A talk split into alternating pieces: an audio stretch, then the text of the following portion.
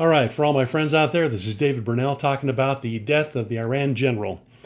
You know, for the sake of my friends, please do not buy into the press angle that killing a bad guy, a really bad guy, is a bad thing.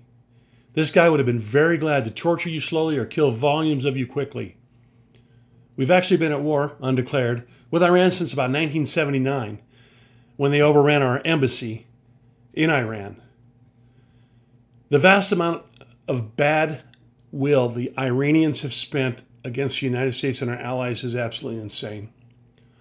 While I love and cherish peace personally and have fought for peace, when a bully hits you in the face over and over again or strikes one of your loved ones in the face repeatedly, even after you've walked away several times, action is the only measured response appropriate to motivate the, belly, the bully or the bad guy to stop what he's doing. And if they don't stop, we have plenty more where that came from. In the case of this bad guy general from Iran, death was his just reward, in my opinion. Pacifism will never stop evil doing evil things. Deliberate action is required, and a consistent and constant willingness to review peace is critical. Many nations will likely not change because they hate our way of life and they hate what we've done in their eyes to them. And we haven't been perfect, without a doubt, as a nation in our diplomacy and what we've done overseas at times.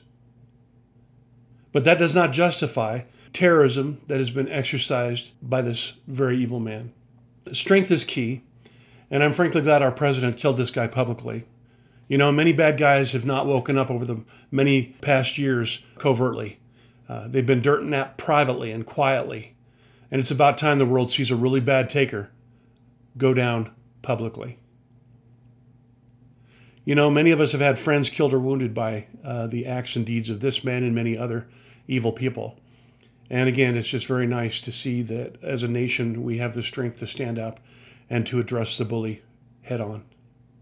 For all my cute, cuddly friends out there who think avoiding this topic makes it better, it flat out doesn't. And I have no political aspirations or any aspirations other than I'm an American veteran who loves my country, who loves my children and grandchildren, and is willing to have an opinion and a voice on certain issues. And today I'm exercising that right. May you have the most blessed 2020 and may we live in peace as Americans and all free nations. And those who are not free, may we have the opportunity, personally, publicly, and collectively, to help them rise from tyranny and oppression into a free nation where they can choose for themselves how they will live. This is Jaeger, out.